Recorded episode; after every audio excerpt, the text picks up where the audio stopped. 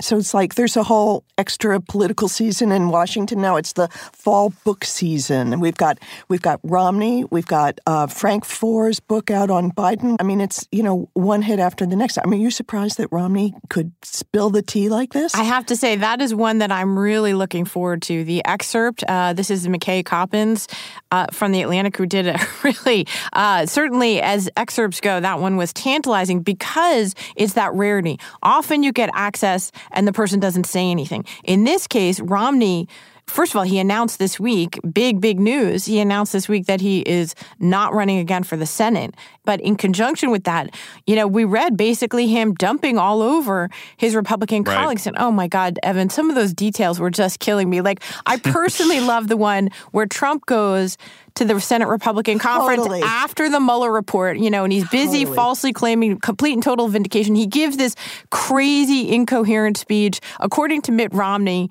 the other Republicans applaud him like a victorious gladiator, even though he's crazy and incoherent. He leaves the room, and what do these guys do? They burst out laughing. That was the best. It's what you always knew they Yeah. really thought, you know? You know, in some ways, I have to say, Romney's like the reverse of what you usually say about your favorite rock bands. I actually prefer his his later work than his early work.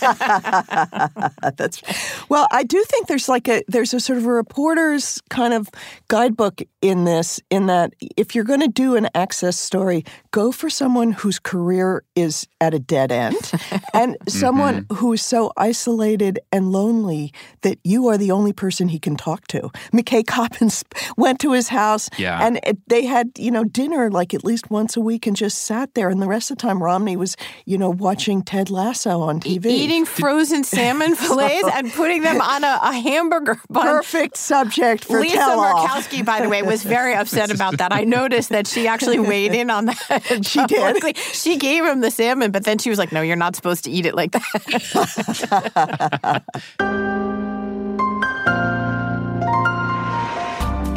Welcome to the political scene from The New Yorker, a weekly discussion about the big questions in American politics. I'm Jane Mayer, and I'm joined by my colleagues Susan Glasser and Evan Osnos. Hi, Susan. Hi, Evan. hey, Jane, so great to see you in person. hey guys, So, this week, Congress came back from its summer recess, and the House wasted no time getting back to business. And by business, I mean utter chaos. At the center of all this drama is Speaker Kevin McCarthy. On Tuesday, he announced an impeachment inquiry against President Biden. But the move seems transparently political. McCarthy's trying to appease hard right Republicans who have been agitating for draconian spending cuts and other impossibilities. His reward for this? Those same members turn around and threaten to oust him as Speaker and maybe even shut down the government.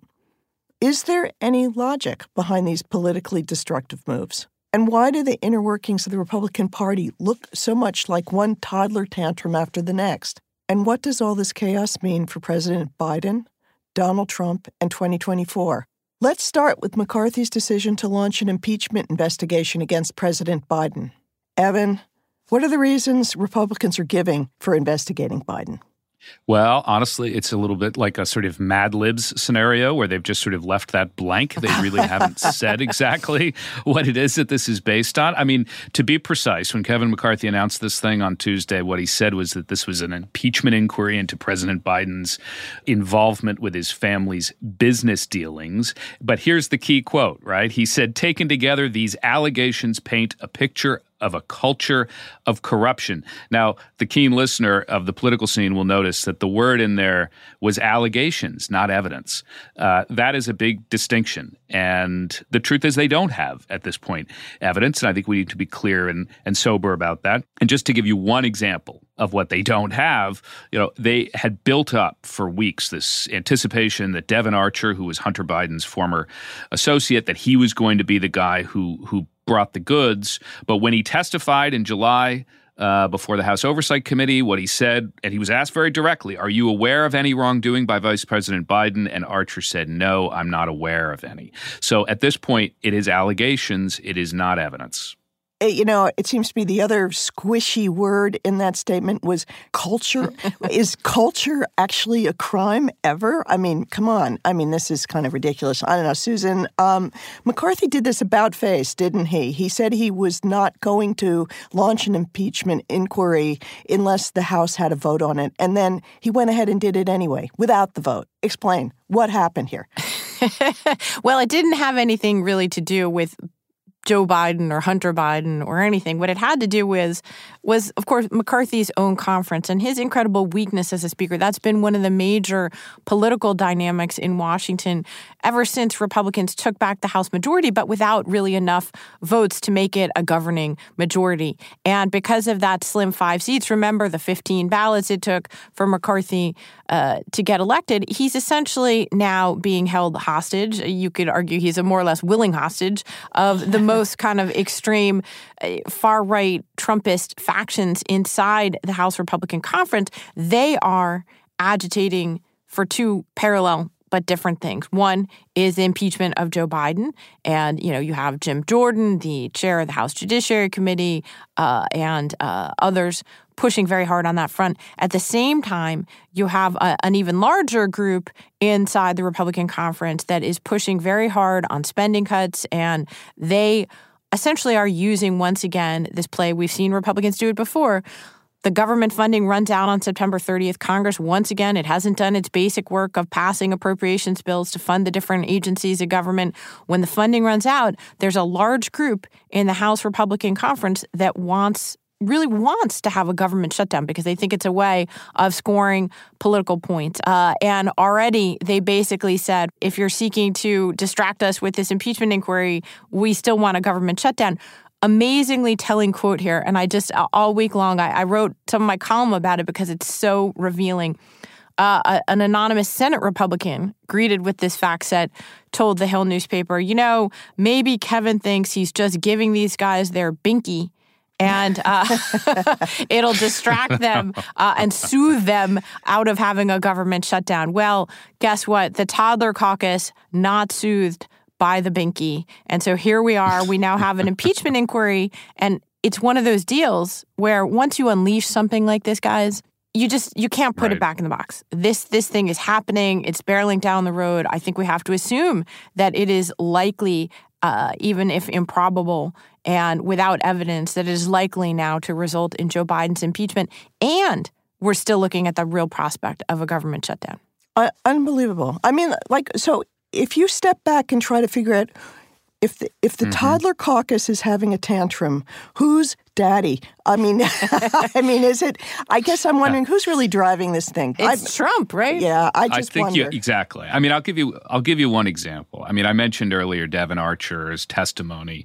I mean, if you look at the emails that Trump was sending out from the Trump campaign, here was one. It said Hunter's ex-business partner Devon Archer could blow the lid off Joe Biden's phony claims of innocence. This is at the core of their campaign strategy. So in the end, it's not really that uh, obscure. I mean, that they've sort of laid it all out there. And I think, as Susan so rightly described, you have what is essentially a kind of insurrection caucus. I mean, there is a group, the people who were the primary challengers to Kevin McCarthy becoming speaker.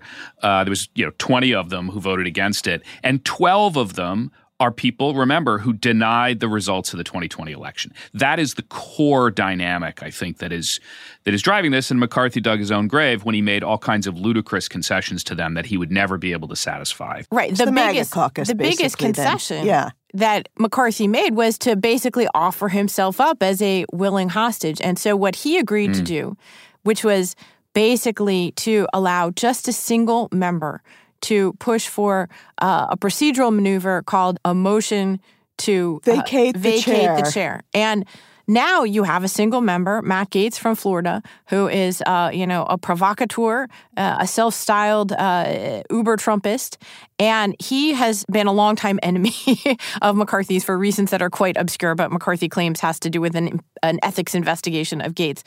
Um, Gaetz has threatened to go to the floor and every single day bring one of these essentially motions to unseat the speaker. And once his impeachment play didn't work, right? So McCarthy announces on Tuesday when Congress comes back from its long summer recess boom, he surprises everybody by going ahead, flip flopping, and saying, I'm going to unilaterally, as Speaker, open this impeachment inquiry. Matt Gaetz immediately goes on the floor and he says, Sorry, not good enough. not good enough, Kevin. Uh, it's, quote, a baby step. I, I, think he, he must have had the toddler uh, analogy in mind. And McCarthy, by the end of the week, is spitting mad. And he has a closed door conference meeting on Thursday with the Republican conference. It's their first day back together in a closed door meeting since the summer recess. And he's literally reduced to dropping F bombs on his members. And he's saying, you know, you think you're going to scare me? Bring the effing motion. Bring the effing motion. Can I just say one quick moment on on the mm. wonderful New Yorker coverage of this, which is that um, if you read the New York Times, all you got to hear was you just learned there was an expletive. if you read the Washington Post, you saw something, a reference to maybe an F bomb. If you read Susan Glasser's column, you here, get here. the you know, unedited full version of what was said because we, we treat our readers like adults. Exactly. You know, we think you can handle, handle the truth over there at the just, newspaper. Just want to say we use the real words. See, I actually there. thought, Jane, that so. you were going to bring up another aspect of the New Yorker's coverage this week because the New Yorker. Uh, article that I've seen circulating the most widely to explain this situation on the Hill. And, and it, by the way, does perfectly encapsulate the situation. It was one of the humor columns run in the New Yorker, and the headline essentially said uh, Republicans demand that Joe Biden explain to them why they're impeaching him. Andy Borowitz. Thank God for Andy of Borowitz. Absolutely. Borowitz. Well, listen. And by the way, it's actually a good question. Why are they impeaching him? I know, Evan, you've given uh, some examples. I, honestly, it's like with Hillary and Benghazi, nobody really knows. Okay, it's like Biden and Hunter Biden, but what is it that he did again? But you know, the investigation is the end in itself. It doesn't actually require Correct. any substance yeah. because the whole thing is to damage Biden politically. And you can tell that from what precipitated this that I thought was very interesting was an intimate dinner between um, Marjorie Taylor Greene and Trump. And what did they talk about? How important it was to impeach Biden. And she promised him, she promised Trump, who she adores, that she would deliver a long and excruciating impeachment. That the torture of it is is is the end. That's all it is. It doesn't mm. matter whether there's actually a reason for it, I think. Well, and actually, Trump gave an interview to this uh, end uh, in which he suggested that the one is to make Biden suffer, two, of course, is to distract from Trump's own criminal legal situation uh, and his metastasizing court cases that are essentially going to become the entire sum and substance of his campaign for president in 2024. And then the third is is actually very Trumpy, and that's the quote that he gave in the interview with Megyn Kelly. They did it to me, and had they not done it to me, I think, and nobody officially said this, but I think had they not done it to me, and I'm very popular in the you know they like me and I like them, the Republican Party uh, perhaps you wouldn't have it being done to them.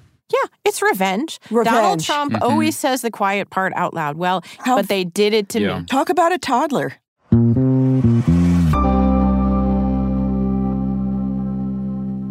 When we come back, we'll take a look at how this relates to Biden, Trump, and 2024. I have heard from someone who was advising and dealing with Trump that a very toddler like way of dealing with him. The guy said that the, what he would do is like with a toddler, when you wanted him to do what you wanted him to do, you give him choices. So he feels like he's in command, but he's not. So instead of saying to the toddler, you're going to put on your shirt, you say, here's a red shirt, here's a blue shirt, you get to choose. And this was actually a, one of the major figures on Wall Street described this as how he dealt with Trump. Well, I think, I mean, even in the midst of all this absurdity, there is the reality now that the Biden administration is facing an impeachment inquiry. And I think, you know, you've seen the way that they've responded to this is that they're trying to balance the fact that there is an element of total absurdity here. I mean, Kamala Harris's statement was that this is a this is political theater with bad actors. And yet, at the same time, and I and you we've we've already talked about this a bit. There is always the risk that when you open an inquiry like this, you just never know where it's going to go. So it is a one of the things that they're doing. I think that the White House is doing, which is which is important, is you know they're basically trying to signal to the press that this you simply can't cover this the way we would cover a normal impeachment. You know, as they're saying, look, a lot of these allegations have not only been disputed, they've been disproved. And I think Biden is being pretty blunt about it. He says, look, I think the reason they're trying to impeach me is because they want to shut down the government. Um, but uh, the fact is, they knew this was coming. We knew this was coming for at least a year, it's been obvious that this is what this Republican majority in the House, this was the closest they were going to come to a consensus on anything. Yeah. And Evan, I think you've raised a really important point because uh, just even the phrase normal impeachment really struck me there. I, I, unfortunately, what I would argue is that actually this is the new normal for impeachment. And that uh, one of the real risks and problems of our current polarized era in American politics is that it's inconceivable that you could really have a situation where any Senate would convict any president of, of either party of wrongdoing, that we're just so innately partisan and divided uh, that you're not going to have a situation where uh, it's conceivable to get the more than 60 votes that are required to achieve a Senate conviction. In that way, it means that the House has turned this into essentially just another tool in the partisan toolkit because the stakes are low, right? They understand that they're not going to get a conviction. And by the way, Senate Republicans this week, how did they greet the news of this new impeachment inquiry by the House? Very senior Senate Republicans were on the record making it very clear they're not interested in this inquiry. They're very unlikely to vote for it. They don't think the House has achieved a threshold of actual evidence that would be warranting to pursue this. And so the Senate, I think, has already sent a clear message. First of all, it's a Democratic majority Senate. Second of all, key Republicans have already joined Democrats in casting doubt upon the legitimacy of the House impeachment inquiry. And so then you have a sort of already irresponsible House radical fringe that says, well, great, why not? Let's go for it. Let's tar him. Let's use it as a tool of politics. I worry that that is the new normal for impeachment in this country, that it's removed as a meaningful constraint on a president because the ultimate sanction that the founders envisioned, which was removing a president, is essentially hard to conceive of right now. And yet it's just going to become a constant cycle of tit for tat retaliation and, and revenge, as I mean, Donald Trump no, put it. You're, you're, right, absolutely, Susan. I mean, and this was, you know, the only mechanism. This was the check on that on the presidency, on a rotten president, and so this means if if the check is meaningless, this is in some for this is why we are watching this trial unfolding, these many trials unfolding of Donald Trump, because the the Congress failed to do its job. I totally agree with you. This is why we're going to see it. You know, it's been completely defined down to just one more campaign tool, basically political tool. Although I do um, also want to, Evan, and I'm curious what what you guys think as well. I do want to flag the other aspect that you of the point you just made, Evan, which is mm. that it is actually serious for Biden, right? So mm-hmm. the bottom line is the political context, the political moment in which this action is occurring might be the short term issue of the the government shutdown that McCarthy is seeking to head off, and and it looks like not necessarily successfully, but the process will now unfold. It will unfold after September 30th and whatever happens with the government shutdown, and basically at least very likely until the end of 2023 as the presidential campaign begins to unfold in earnest. Republicans will use the institutional mechanisms of the House of Representatives essentially to launch an attack designed to undermine Joe Biden, to raise questions about him, to create a sort of equivalence between uh, uh, the very questionable dealings. And we have to say that. I think it's really important. We did a whole episode on this, but it's very important to say that these are questionable and, uh, at a minimum, very inappropriate looking uh, efforts to leverage the Biden family name by his son Hunter Biden when All right, Joe Biden wait, was wait, the wait. vice okay, president. but I'm just going to jump in there because I do think you can certainly. I think it's almost incontrovertible that that that uh, Hunter Biden did some things that that smell bad, okay, and look bad, like many presidential offspring and and relatives. Um, but they're really, I think it can't be said enough. There's zero evidence showing that Joe Biden did anything wrong here, other than getting on the phone and right. But remember, he the, denied that first, Dane. Okay, but okay, the whistle, they denied any contact so, at first. So well, because we don't know yet what we don't know. But of course, it's now in a tainted political just, environment. I, right? I just think the press has to be really careful not to get drawn into this thing, acting as if there is something there or there may be something there, when so far there's nothing there except a father getting on the phone and, according to their best whistleblower, engaging in what were called niceties on the phone, and and, and his son passes the phone around. Okay, right. so the son is described as as trying to give the illusion of access was the quote from the yeah. whistleblower. It's an illusion. There is no actual, you know, quid pro quo bribery situation. There's nothing. Right. I don't think Right. anyone in this conversation, just to be clear, is seeing that. Yeah, Okay. I mean, so, so, just to be know- clear, the goal is to keep this alive, and it will be kept alive now institutionally as a discussion that is not necessarily helpful to Biden. You know, the Biden people, uh, Evan, this week are giving kind of the most positive spin on this and sort of saying, oh, well, actually, it's going to be good for Biden because it's going to show the extremism of the House Republicans. Previous impeachments have backfired when the House Republicans went after and impeached Bill Clinton. That was bad for them right. politically. By the way, it, impeachment number one wasn't necessarily bad for Donald Trump. Do you do you agree with that um, sort of positioning that that the White House has right now? I think there's a couple of things. I think we have to be almost on every reference. We have to attach the clear point that we in the uh, in the press must not be drawn into precisely the game that they are creating here. That that the Republicans have established, which is that simply devoting time to these allegations that just doing so is is really a sort of a disservice to the democratic infrastructure that this process was designed to be a part of.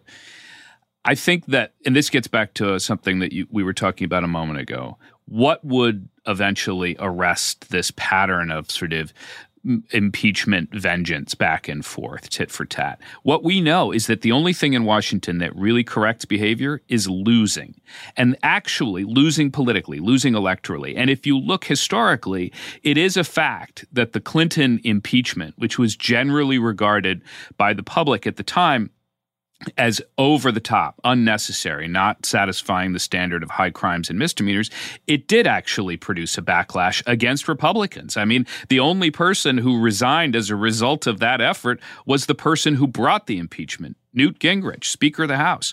I think it's also worth remembering that in the midterm election in 98, which was after the impeachment began, that the president's party sort of defied the usual patterns and it picked up five House seats. So the Biden White House is not wrong to be going into this saying that they think that the public fundamentally is going to recoil from this kind of political um, agony being thrust upon us for what does not remotely qualify as the standard that the founders intended for impeachment. I mean, and I think, you know, the, one of the key statistics is that there are 18 Republican Congress people up for reelection in districts that were carried by Biden. And those those Republicans in Biden districts may find that their seats are in jeopardy because of this kind of thing. You know, so it, it, it is a political risk. But the thing is, if you, I think, if you sort of stand back and look at it, it's a gambit that works beautifully for one person, and that is Donald Trump. He's the one driving the vengeance tour, and he wants to equalize the situation in terms of the corruption picture, and he wants to tar Biden. This is hit, the, the House is doing his bidding, Yeah. Um, and maybe even at their own peril. Well, that's an, a really interesting point, Jane. I would say if you pull back and you look, we this isn't even just a sort of a purely theoretical question at this point because, in fact, Donald Trump and the Republicans have been talking about Hunter Biden, Hunter Biden, Hunter Biden for for actually years now. That was actually the subject in many ways of Trump's first impeachment was because he wanted to dig up dirt on Hunter Biden to use against Joe Biden in the 2020 election 4 years ago.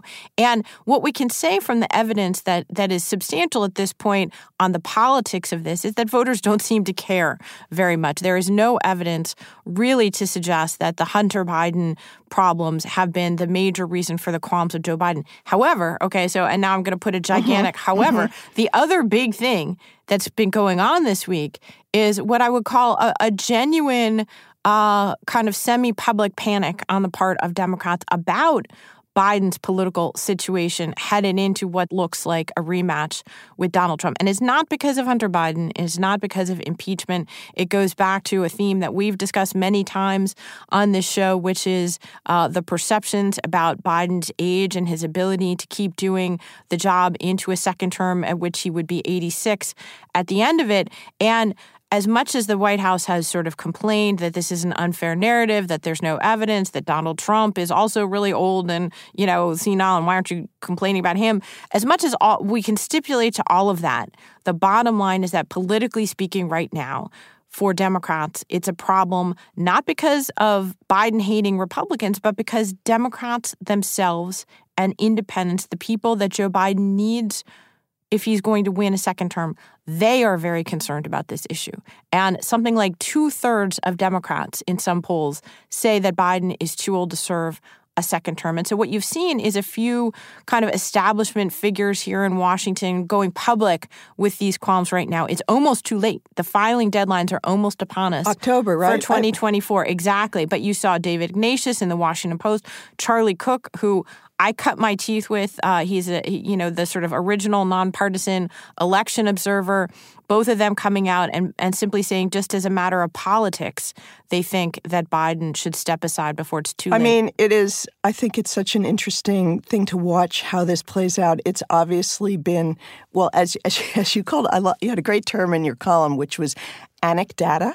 Um, anecdotes that are somewhat data-like we're, we're data points. Suspect, uh, um, yeah. of using that. Um, but but I, I don't know about you, Evan, too. But I, clearly, Susan and I have uh, returned to Washington from various, you know, a summer getaway here and there to discover that the entire Washington establishment is is is talking about this, and obviously they've all been yeah. off in their summer places, you know, brewing over it, and um, you know, I mean, you yeah. get a little pushback from people like David Axelrod who've just sort of said, deal with it. Come on, you know, like get over it. He's the candidate. There's not going to be another one. Why are the Democrats always bedwetters? Why don't they protect and fight for their own?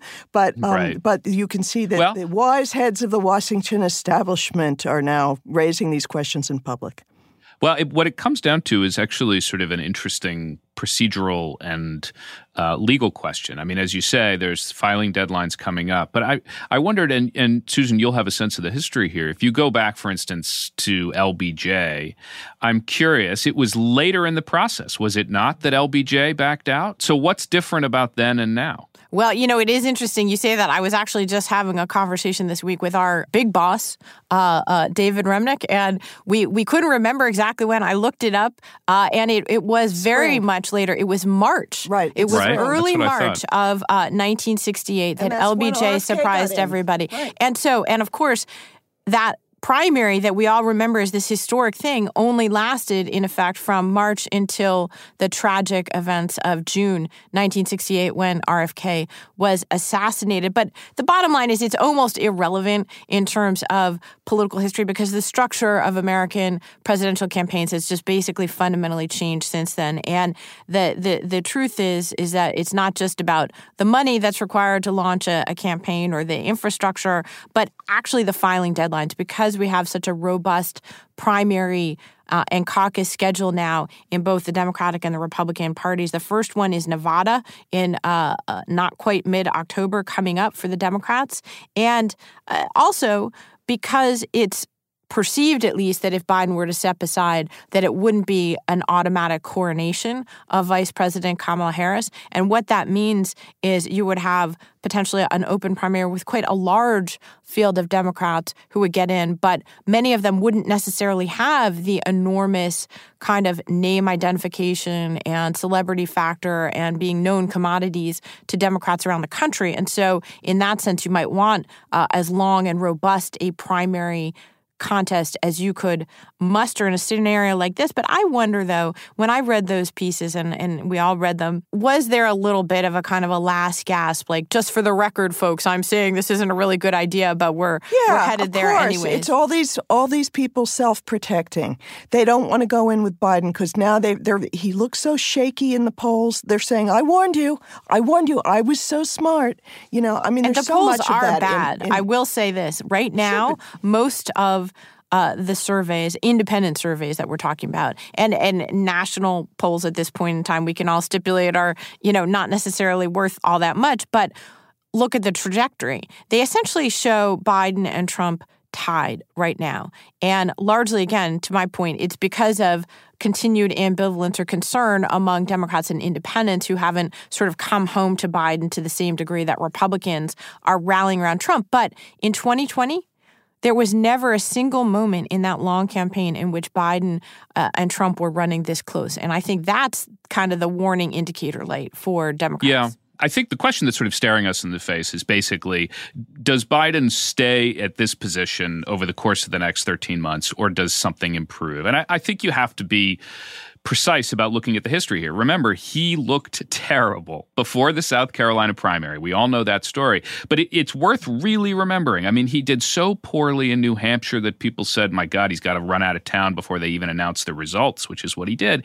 But underlying that fact, there was, in the end, uh, a, a Democratic Party that was willing to coalesce around him because he was the best of the bunch as far as what they thought they could do in that primary. I think there are two big things that are basically up against him. One is inflation. There's still this sort of hangover Totally. effect of what of of what that did to the voters. People are sort of scorched by it. And that's probably going to get better for him over the course of the next year. The age issue is not going to get better for him. But the truth is if he ends up running against a Donald Trump who is for all the reasons that we know um, a pretty complicated and damaged candidate, he ends up looking more and more obviously uh, positioned uh, to beat Trump.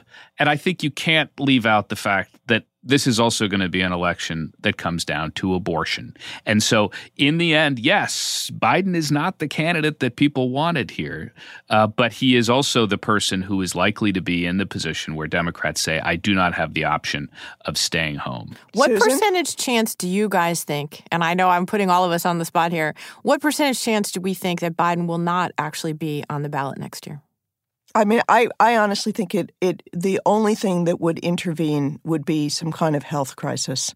If the party poobahs were going to get him to step aside, or if he wanted to step aside, he would have by now. And I don't honestly see, you know, you can sort of get nibbles from Gavin Newsom, who seems to keep, you know, trying to put his face on television and debate DeSantis. But um, I'd say Biden's on the ticket unless, you know, there's some kind of So- terrible health problem. So not zero, but but low. Evan, do you agree?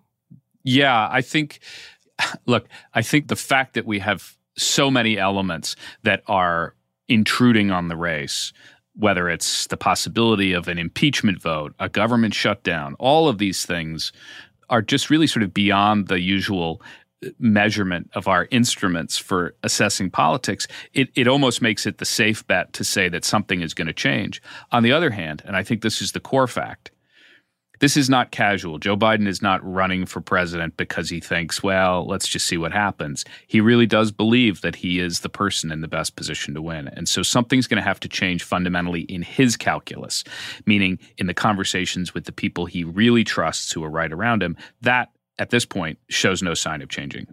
Okay, Susan, we will put you on the spot too. it's Well, your I mean, I, I agree basically with your analysis, but you know, I'll give it a number. Let's just say fifteen percent. You know, so basically the overwhelming odds at this point are that Biden is the guy. But let's say there's a fifteen percent chance that, you know, lightning strikes, he gets an illness, something happens. It's definitely not zero. It's definitely not zero. okay, on that note, the suspense is killing us. Um, wait for next week, and we will have more.